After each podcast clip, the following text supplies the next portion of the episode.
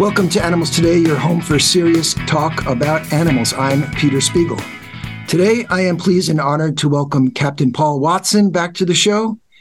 If you have not been paying careful attention to Paul's activity since the Whale Wars series, well, a lot has transpired since then because, as you know, Paul personifies action. Paul Watson really needs no introduction, so I will just say he is the founder of the Captain Paul Watson Foundation, and he has a new book out titled Hitman for Kindness Club High Seas, Escapades, and Heroic Adventures of an Eco Activist. Welcome, Captain Watson. Oh, thank you for having me. Paul, can you please give listeners a brief update on your new foundation just to get them oriented? And maybe a bit later, we'll go deeper into current activities and how people can get engaged. I established the Captain Paul Watson Foundation a year ago after leaving uh, Sea Shepherd, which I had uh, established in 77 and ran for 45 years. And uh, since then, we've uh, got our first ship. We're working on our second ship. We had our first campaign to Iceland to protect whales. Uh, that was followed by a campaign to the Faroe Islands to intervene against uh, the killing of pilot whales and dolphins there. And we're heading out in uh, November to uh, oppose super trawlers off the coast of France and Ireland, and then back to our, Iceland again next June. Referencing some of the interesting things in, in the book, you had a very uh, interesting uh, childhood. You were a pretty tough kid, and then as a young adult, you really traveled the world early. Why is that? What What is it about you that uh, provides that energy? Well, I was raised in a very small uh, fishing village in eastern Canada. And uh, when I was 10 years old, I actually spent the summer swimming with a family of beavers. Got to know one little beaver quite well, every day swimming with him. And then the next uh, summer, when I went back, I found all the beavers had been killed by trappers that winter. Uh, that made me quite angry. So I, I, I spent that winter uh, following the trap lines, releasing animals and destroying the traps. And I guess I've been doing the same thing ever since. But um, you know, I was the eldest of uh, of uh, six children uh, with a single mother, and she died when I was thirteen. And so uh, I ended up running off to sea when I was uh, 16. Uh, spent some time with the Norwegian, Swedish Merchant Marine, and then the Canadian Coast Guard. And then I was a co-founder of Greenpeace in '72. Yeah. How and why did you become interested in protecting harp seals from the yearly brutal slaughter? Well, I was certainly aware of the, the killing of harp seals because uh, it was not very far from where I was living in New Brunswick that this uh, took place. And uh, as a, an eight year old, I actually was witness to a seal hunt off the uh, when the, the seals came ashore on the ice off of um, oh, a place called uh, Shediga, Shediac in, uh, in New Brunswick. And so I that was my first exposure to them. I saw them clubbing the seals, and um, that stayed with me ever. You know, when I in 1975, and I organized the first campaign for Greenpeace to go and intervene against the, uh, the killing of seals, and then did that again. And, and eventually, we ended up shutting down the market. It took until 2008, but uh, even though now today the, the actual quota the Canadian government sets is 400,000 seals, it's the largest quota for any marine mammal. But they only killed uh, last year 27,000 because uh, there's no market. Uh, the hunt continues because of a $20 million subsidy by the Canadian government. It's basically just a glorified welfare program. But we did a lot of uh, successes over the years. First of all, we stopped the white coat hunt. That's where they killed the, the newborns. And then uh, they, they went after them at five or six weeks. It's not a real big difference, but you know, it was, it was uh, an achievement. But it took me it took well it took us 30 years to uh, to really destroy the market for seal pelts but it was successful. But coming back uh, in 1976 uh, from the seal campaign i stopped briefly in fredericton new brunswick and visited a woman named aida flemming because she had set up a group called the kindness club when i was a child. And uh, she was the wife of the conservative uh, premier or the governor of new brunswick. And uh, so I dropped by to see her. She remembered who I was, and that's when she called me after coming back from the SEAL campaign. She called me the hitman for the Kindness Club. Thank you for explaining that title of the book, which you, which didn't make sense to me until I read the book. So, um, and I hope that we could talk a little bit about kindness uh, shortly. Um, but first, uh, talk about drift nets, uh, what they are, how harmful they are, because you've uh, destroyed a few in your days. Well, there is no drift netting anymore, thankfully. After a number of campaigns, it was outlawed by the United Nations, uh, but we did confiscate literally hundreds of miles of these things. They're almost like spider webs in the ocean. You know, they go down to 26 feet. They can be 100 miles long, one net, and uh, they just pretty much ensnare anything in their path. So that the bycatch, that is the unattended uh, target animals, are, are enormous. everything from seabirds to unwanted uh, commercial fish and that.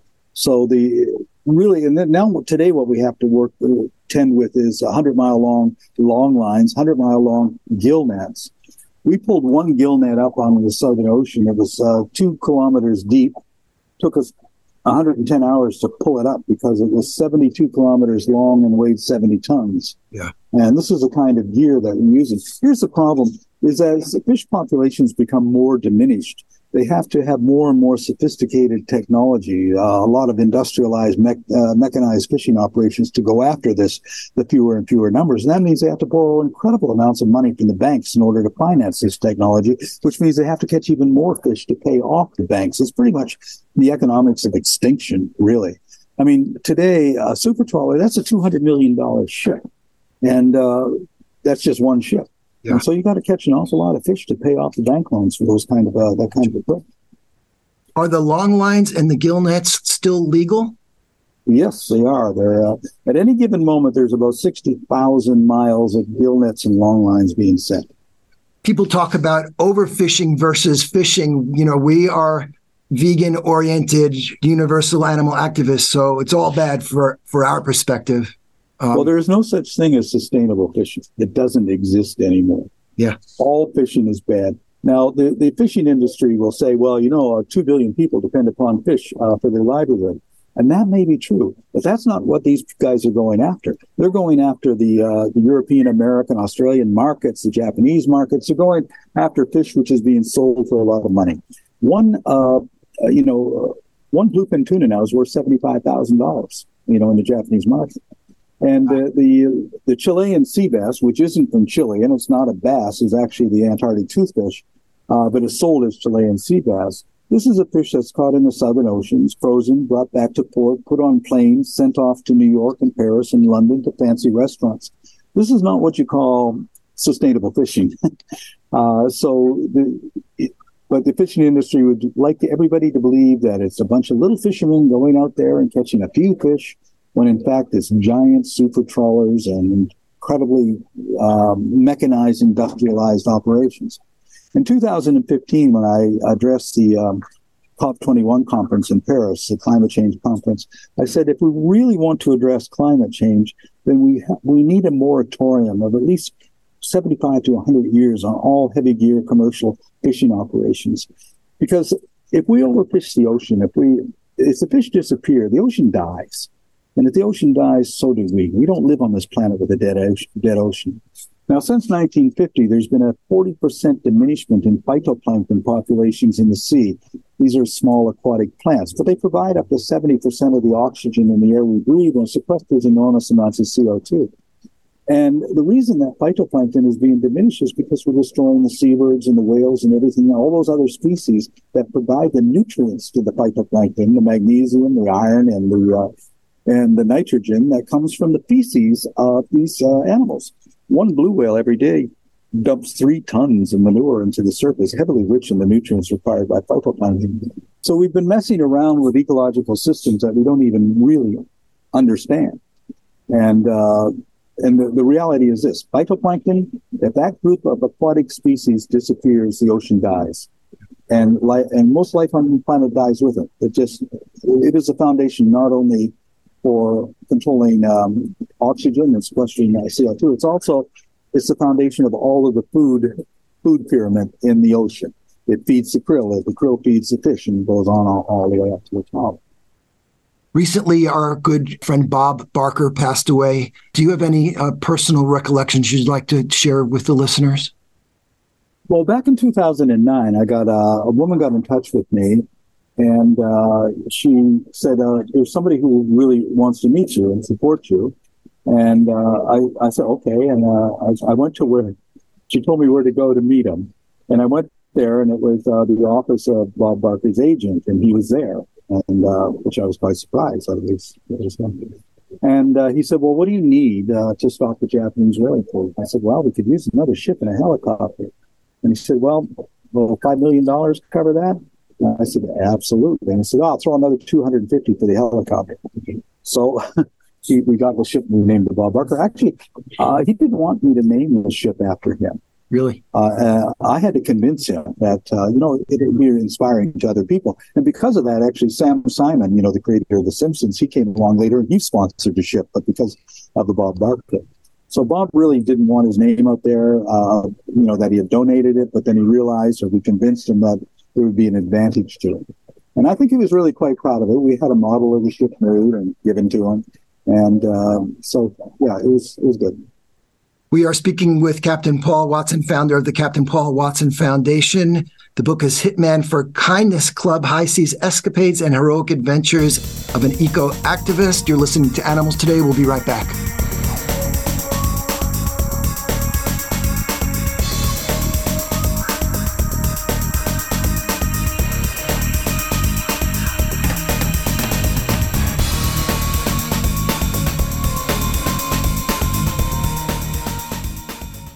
Hi, this is Dr. Lori, and today's Animals Today Minute features the world's largest land carnivore, the polar bear. Mainly receiving nourishment in the form of seals, these majestic Arctic dwellers may reach heights of 8 to 9 feet and weigh as much as 1,700 pounds. Their adaptations to surviving the extreme climate include very thick white fur, even on their feet, black skin to absorb the warmth of the sun, a thick layer of blubber beneath the skin, and large flat front feet, which aid in swimming. Newborns weigh only about a pound and stay with their mothers about two years. Polar bears are classified as an endangered species with only 20 to 25,000 left in the world. And that's this week's Animals Today Minute. For more than 60 years, the International Society for Animal Rights has been consistently fighting the battle against dog and cat overpopulation and advancing animal rights and law. ISAR is committed to saving animals' lives through ISAR's annual Worldwide International Homeless Animals Day. To learn more about ISAR's programs, please visit their website at www.isaronline.org.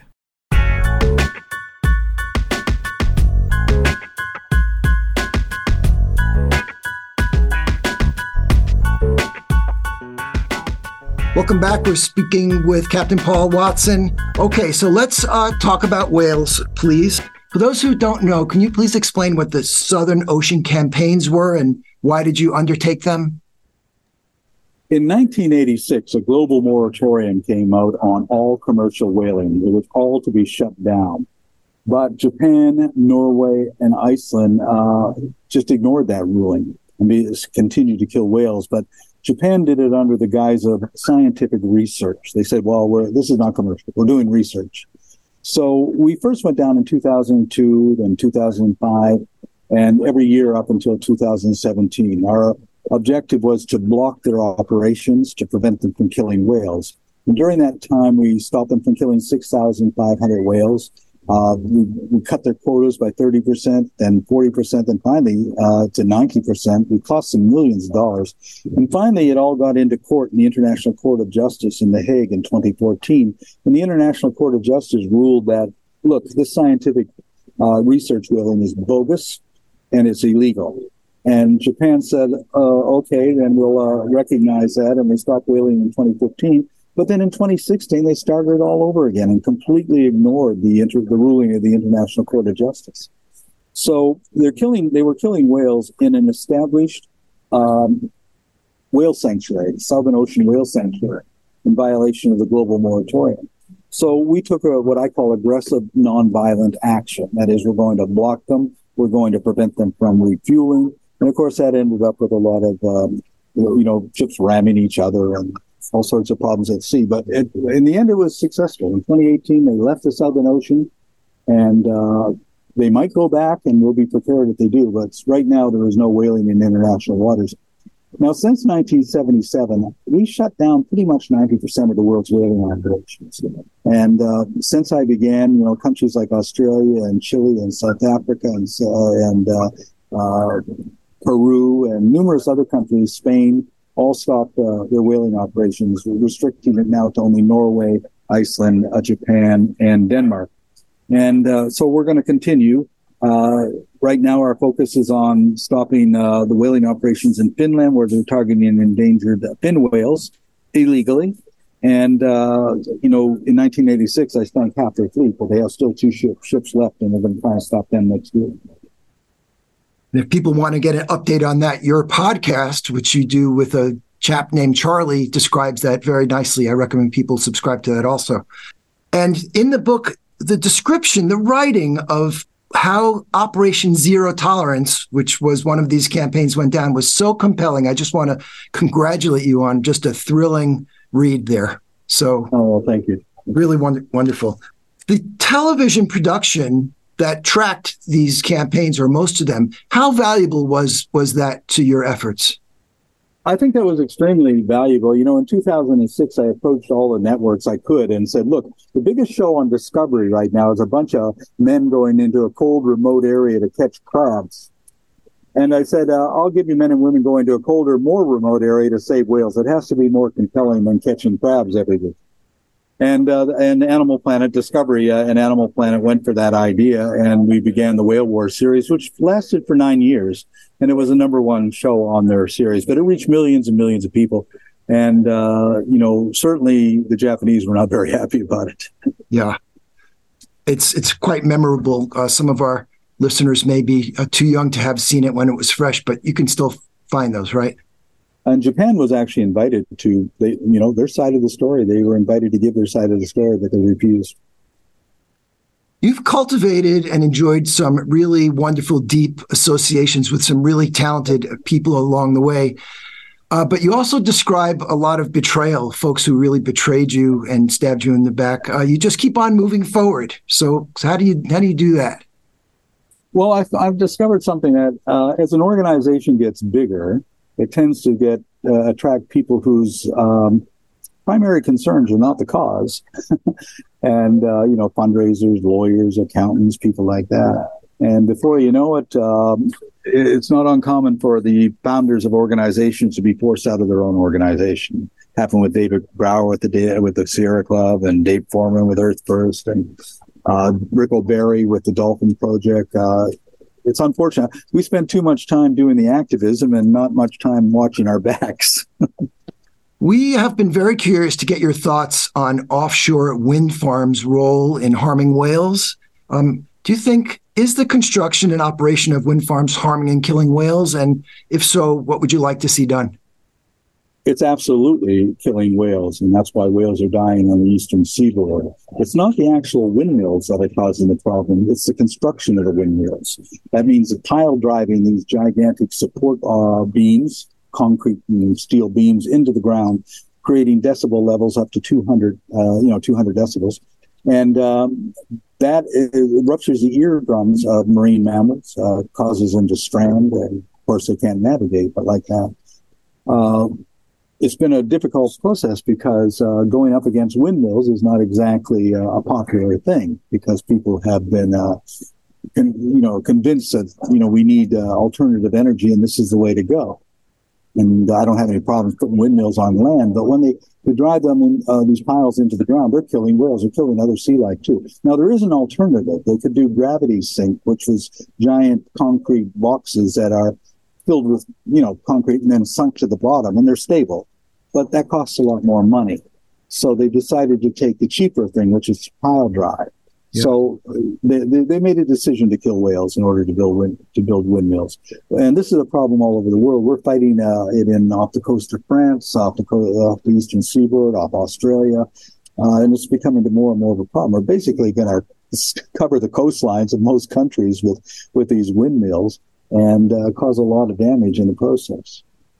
This discussion makes me uh, wonder about the U.S. Navy's activities. I haven't heard much about them recently, and their uh, sonar uh, harming whales. Uh, what's going on there?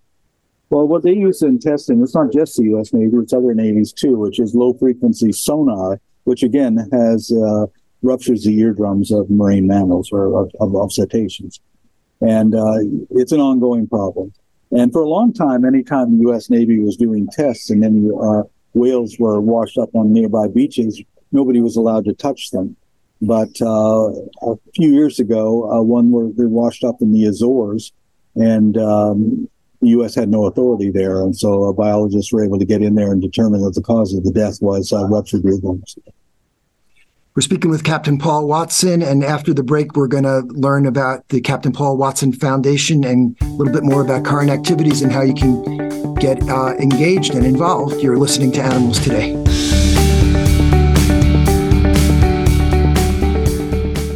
Hi, I'm Dr. Lori Kirschner, host of Animals Today. Most people know that chocolate is dangerous for dogs and cats to eat, but did you know that coffee and tea are dangerous for pets too? There are many foods you should not let your pets eat, like onion and garlic, yeast dough, and even avocado. Grapes and raisins are especially toxic to dogs too. Even certain plants and flowers can be toxic or deadly to pets. Cats should not be allowed to eat lilies, daffodils, tulips, or sago palm. And make sure your dogs do not eat azalea, lilies, or sago either. Another danger area, especially with dogs, is eating medicine meant for people. So make sure pills are out of your pet's reach and in safe containers. And of course, leftover bones can crack and cause choking, so don't give bones to dogs. Remember these pet safety tips to keep your pets healthy and happy all year round. This message is presented by Advancing the Interests of Animals. Check them out at aianimals.org.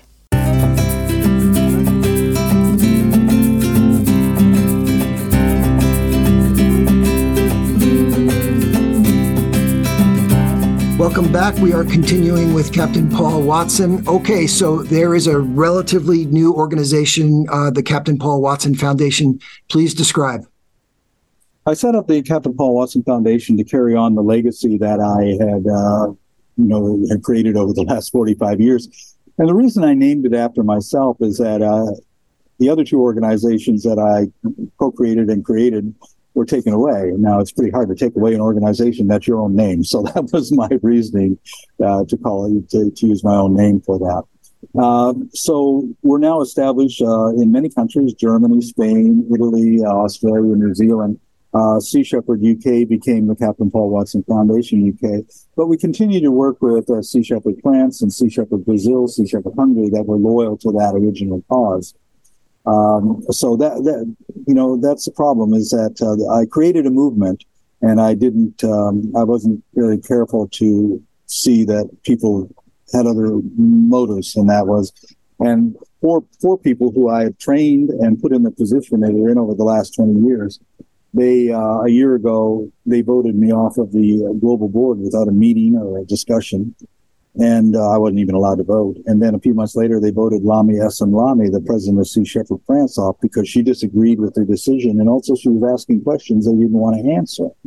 And one of those questions is why is Sea Shepherd Australia, which is part of Global, why are they in an official partnership with Austral Fisheries Corporation and the Maruha Nichiro Fisheries Corporation and uh, in, now they're so-called supporting sustainable fishing, but there is no sustainable fishing. And the reason behind this is that the CEO of Austral Fisheries got Australia, Sea Shepherd Australia, tax status in Australia. And uh, because he pulled strings with the Liberal Party there and got him the tax status. And in return, Sea Shepherd Australia is supporting so-called sustainable fishing. But not just any fishery, but the toothfish fishery, which is an endangered species. Uh, and recently, um, you know, the Australian government expanded the marine preserve around Macquarie Island uh, National Park, uh, south of Australia. And uh, environmental groups, of course, were very much for that. But Austral Fisheries led the campaign to oppose that. And Australia, the Sea Shepherd Australia was noticeably silent about the whole thing. They didn't say a thing about it. Did you say early you have one ship now and another on the way? We do have one ship. It's the John Paul DeJoria, which uh, was purchased thanks to my longtime friend and supporter, John Paul DeJoria. Yep. And uh, he's and we're looking at a second ship, and uh, we also have uh, uh, the uh, a ship with Sea Shepherd France and two vessels with Sea Shepherd UK, which is now the Paul, Captain Paul Watson Foundation, and also a vessel that we're getting for the Amazon to protect the, the river dolphin. Here. So a lot of people came over with me, especially a lot of veteran crew members and supporters. And so, you know, at least we had a bit of a, a bit of an advantage uh, in starting up again, more so than I did in 77 when we started up Sea Shepherd. Yeah. So there's this thing that you've called Neptune's Pirates. Who or what are they? Well, uh, that's what we operated under. This summer, we operated under Neptune's Navy, which is something I created back in 1985. But then, uh, in the midst of the campaign, Sea Shepherd claimed that that was their, they had the rights to that name because I had was with Sea Shepherd when I created it. So I said, okay, well, let's just call it Neptune's Pirates because I know that that's the one thing that they will not copy because they're deathly afraid of being called pirates. And, you know, the Jolly Roger flag that I designed, which they won't let me use, uh, they don't fly it from their ships. They just use it on merchandise. So uh, the one thing I knew they couldn't uh, try and take over was the name Pirates. And I don't have any problem with it really because, you know, I'm actually a bona fide, officially, I'm a pirate because the Ninth Circuit District Court of the United States, Judge Alexander uh, Alex Kozinski back in 2014 uh, labeled me a pirate. He officially called me a pirate. Didn't charge me with anything, but I do have, um, you know, the uh, a federal court officially calling me a pirate. So I think I'm probably the only official pirate on the planet today. Yeah. Speaking of which, are you able to freely travel internationally these days, or are there countries that you got to stay away from? Well, in 2012, I was put on the Interpol red notice. Uh, one first by Costa Rica for interfering with a shark finning operation off the Guatemala at the request of the Guatemalan government. In 2017, with a change of government in Costa Rica, that was dropped, and I'm no longer on Costa Rica's red notice. But Japan has me on there for conspiracy to trespass on a whaling ship, an illegal whaling ship. But the Interpol red notice is for major drug traffickers, serial killers, and war criminals. I'm the only person in the history of Interpol to be on that list for trespassing, trespassing on a whaling ship. So I'm free to enter the U.S. I'm free to enter France and Ireland, but uh, any other country could detain me and extradite me to Japan because of that red notice. Uh, at some point, what I intend to do is uh, uh go to Interpol's headquarters in Lyon and just confront them on the whole thing. So, for people who want to get engaged and learn more about the foundation and support you, what are the best ways to do it? How do they find you? Uh, you can find us on the social networks uh, and also uh, the Captain Paul Watson Foundation uh, website. And um, I also have my own Facebook, Twitter, and everything under my name, Paul Watson, uh, or you know, see, or Captain Paul Watson Foundation UK, or just look up Captain Paul Watson Foundation or Paul Watson Foundation. And so the book is Captain Paul Watson, Hitman for the Kindness Club, High Seas Escapades and Heroic Adventures of an Eco Activist, which you certainly are. Final question, Paul. Why is it important to be kind, even in a pretty tough business you operate in? Well, my mother taught me that we have to be uh, be kind to animals. And, uh, you know, it was a lesson that was instilled into me and also reinforced by Aida Flemming with the Kindness Club and everything. We have to be able to live on this planet in harmony with all other species. You know, we have to get rid of this idea that we're dominant, that we're superior, that we're better than all other species. So, uh, you know, we have to learn to live in harmony. I also set up the Church of Biocentrism. Uh, it's not really a church, it's more of a science based thing. But what it's trying to promote is that we have to have a biocentric point of view instead of an anthropocentric view. All the major world religions are based on uh, uh, that we're the center of everything. Everything was created for us. We're better than every, everything. So biocentrism is more based on indigenous uh, people's understanding that we're interdependent with all other species. That uh, that we're not more important than any of them. In fact, many species are far more important than we are. A few years ago, I got a call from uh, Brit Hume of Fox Network, and he said, "Did you say at a lecture that uh, bees, trees, worms, and whales are more important than people?" And I said, "Yeah, I think I did say that." And he said, "Well." That's outrageous. How could you say something so outrageous? And I said, well, because they're more important than people, because a uh, very simple reason they can live here without us, but we can't live here without them. We don't live in a world without bees, trees, whales, and fish. And uh, so th- that's a hard thing to get across to the anthropocentric mind that, uh, you know, just how important all these other species are. And we don't live on this planet by ourselves. I always like to look at it this way. If you look at the Earth as a spaceship, which is what it is, on this incredible voyage around the Milky Way. And every spaceship has a life support system. And that life support system gives us everything that we need. Uh, it, you know, it regulates climate and temperature, provides uh, food, and uh, and also gives us the air that we breathe. And that life support system is run by a crew, a crew of engineers that keep it all running, keeping that machinery going. We humans, we're not crew members, we're not engineers, we're passengers, and we're having a wonderful time amusing ourselves. But what we are doing is we're murdering the crew. We're killing off the crew. And there's only so many crew members, so many engineers you can kill before that machinery begins to fall apart. And uh, and when it does, we go with it too, because we're just the passengers and we go down with the ship. Captain Paul Watson, thank you very much for joining us on Animals Today. Well, thank you. You know, 2020, the crazy year that it was, uh, many of us are doing new experiences, uh, eating foods online that we've never ordered before, having to provide care for our children and our pets in new, novel ways. One of the things we had to do was to figure out how to groom one of our cats. Elton's a long hair, beautiful boy. And uh, he does shed, but that was not the issue. What we found is that he's much more uh, comfortable when he has a short coat. And uh, so we let it grow for six, 12 months and usually have the mobile groomer come to the house and shuttle him out there. And then, you know, 30 minutes later, he's a happy, short haired cat. And it also, of course, uh, gets rid of the mats, which can be a problem and inevitably come, even you know, no matter what we do. So here we are as the uh, summer goes by and mobile groomer is not working, and it seems that maybe we'll try doing it ourselves. So we watched some videos and watched some reviews of products. Basically, you need an electric clipper and a helper or a cooperative cat and some uh, patience and uh, it was a little scary, I have to say, but we got a clipper. It seemed to be working well. It's a battery operated, uh, moderate, sort of in, moderately industrial looking. Uh, so, fortunately, Elton was uh, surprisingly a cooperative. Uh, Lori was there working with me. I ended up doing initially most of the handling of the device, and she was keeping him nice and calm, although uh, later she uh, took the clipper and got pretty good at it.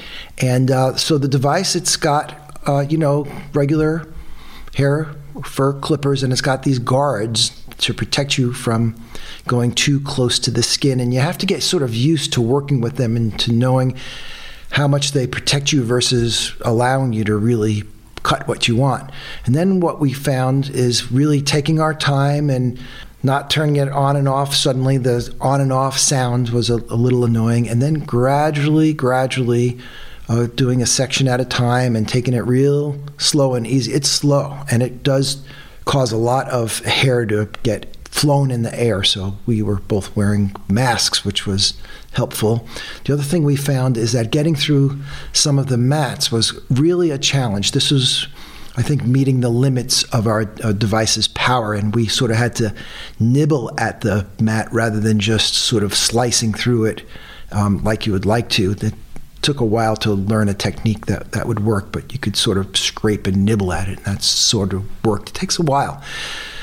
Uh, danger areas, you know, around the bottom, you got to be real gentle. And some areas we just, you know, couldn't do quite as well as we wanted. But when we were done, uh, we had well, it was sort of not a nice, smooth, even cut, right? It was a little jaggedy and a little ratty, but it was short and very uh, manageable. And Elton was uh, much happier. And uh, I have to say, it was a little achievement. We both felt a little sense of achievement that we were able to learn how to do this sort of specialized skill. Uh, you never know how your cat's going to react, and then we get so nervous. We thought we would, you know, convey that to him, and he would just hide, and that would be the end of it. But we worked through it. It took a couple of sessions over two or three days to do it in, initially, and uh, that's one of our achievements from 2020. We're proud of that one. You're right, Peter. It was scary. I just was worried we were going to cut him or or emotionally scar him or frighten him. Yeah, yeah. But he, he likes it. And he was a good boy. He was really good. He was a good boy. Didn't try to bite us, didn't try to scratch us. He really was a yeah. good boy. No blood.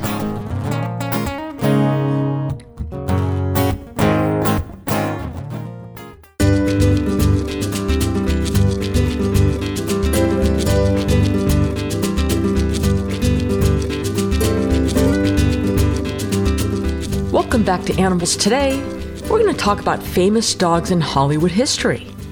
Peter, who would you say is not only one of the most famous canine movie stars in history, but the most famous and recognized German Shepherd dog of all time?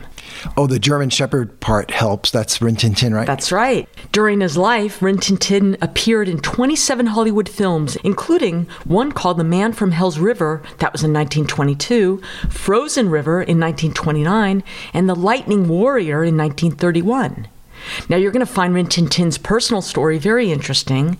He was rescued from a World War I battlefield by an American soldier, Lee Duncan, who nicknamed him Rinty. Apparently, he was the only one who ended up surviving from a bombed out dog kennel in France during the war. Now, according to a rumor, Rin Tin Tin received more votes in the first year of the Oscars than any other actor. That's funny. But the Academy gave the award to a human to avoid being embarrassed. Warner Brothers referred to Rin Tin Tin as the mortgage lifter and fully understood their success was because of this German Shepherd dog. And this dog was one of the reasons why German Shepherds became so popular as family pets in the United States at that time. Now, after Rin Tin Tin died in 1932, many dogs after him went on to take Rin Tin Tin's name and try to continue his legacy in films, television, and books. So, the Rin Tin Tin used for the 1950s television series, The Adventures of Rin Tin Tin, was not the original Rin Tin Tin. Another iconic Hollywood canine you know Toto in The Wizard of Oz. Yep. But I bet you don't know Toto's real name.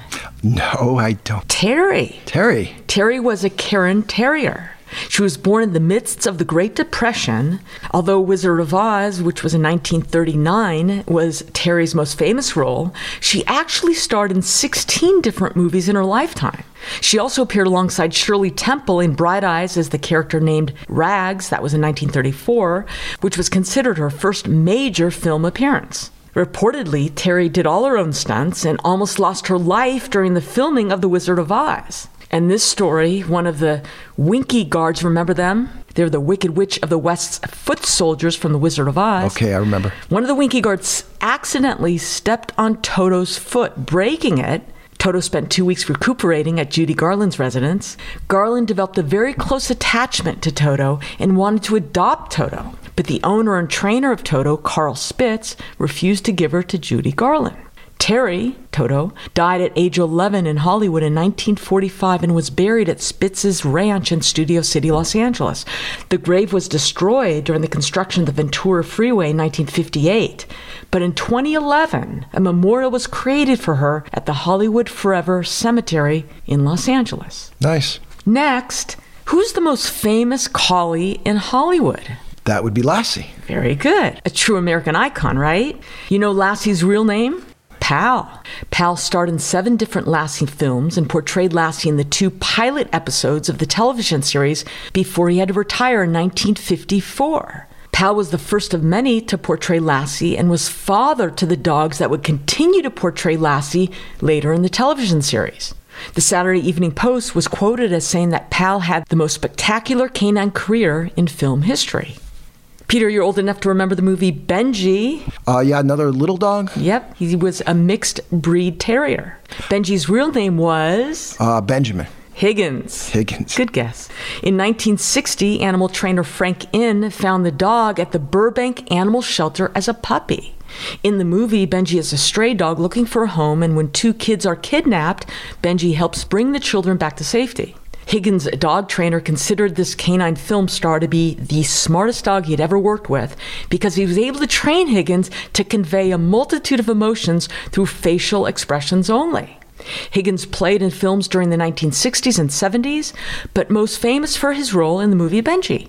And he played in six of the seven seasons of the TV sitcom Petticoat Junction. Remember that oh, one?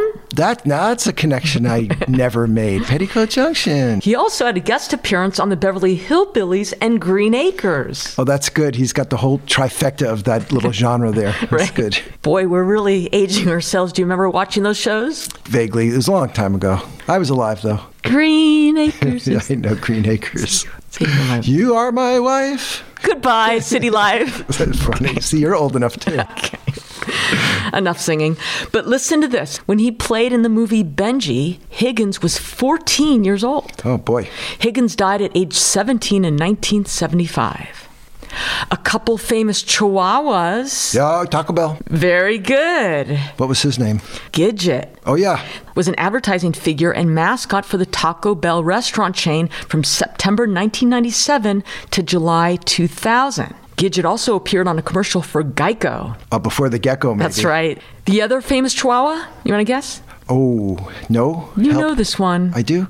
Uh, there's a chihuahua. Go the ahead. chihuahua named Bruiser, oh, yeah. who Fro- played Elle Woods' faithful companion in the Legally Blonde movies. Yeah, I remember Bruiser. Bruiser's real name was Mooney.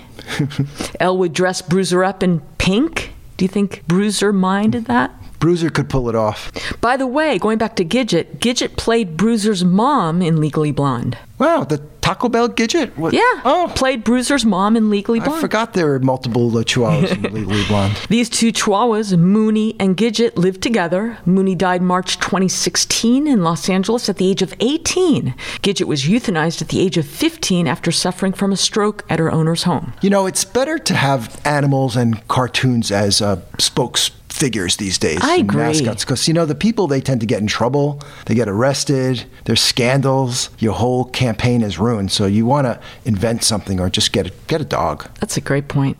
How about the famous pit bull with the circle around one eye? Yep, Petey from Petey. Our, our gang, Little And- Rascals. Very good. That was during the 1930s. Now, the original Petey, his name was Pal the Wonder Dog and was an American Pit Bull Terrier. And he had a natural ring almost completely around the right eye, and dye was used to complete the circle. Now, on Wikipedia, you can see a great famous picture of the dog, Petey the pup, sitting in between two of the characters. One was the boy who played Stymie, and the other boy, Wheezy. Do you remember those characters? Yes. this was in the Our Gang comedy Schools Out, and the picture was dated 1930. When Pal, the Wonder Dog, died, his son named Pete took over the role. Producers decided to continue the tradition of drawing on the entire circle, a custom that would continue in every future remake of The Little Rascals. Nice. Remember Old Yeller? Not so much. Tell me about Old Yeller. Oh, I can't believe you don't remember Old Yeller. Spike was his name. He was a yellow lab mix and best known for his performance as Old Yeller in the 1957 Disney film Old Yeller. Spike was obtained as a puppy from the Van Nuys Animal Shelter in California. The movie Old Yeller tells the story of a stray dog and a young boy who sees potential in him. Gradually, he learns the love of a family, and this dog is protecting them from all sorts of danger and risking his life for them time after time. Do you know how Old Yeller died in the movie? Yeah, I knew there was a sad part of. Oh my God, it's the saddest scene in film history. Old Yeller defends the family against a rabid wolf. And during the fight, Old Yeller's bitten and injured by the wolf. And because of Old Yeller's exposure to rabies, the older son is forced to shoot and Ay, kill. Old, Old Yeller. You don't remember that scene? I, can't don't. believe my parents allowed me to watch Well, that movie. My parents loved me. Did not allow me to see it. Well, maybe that's why I turned out the way I am. I'm going to stop here because thinking about what happened to Old Yeller is making me too sad. okay, Lori. Thank you for tuning in to Animals Today. This is Dr. Lori Kirschner encouraging you to nurture your love and compassion for the only other beings sharing our planet, the animals.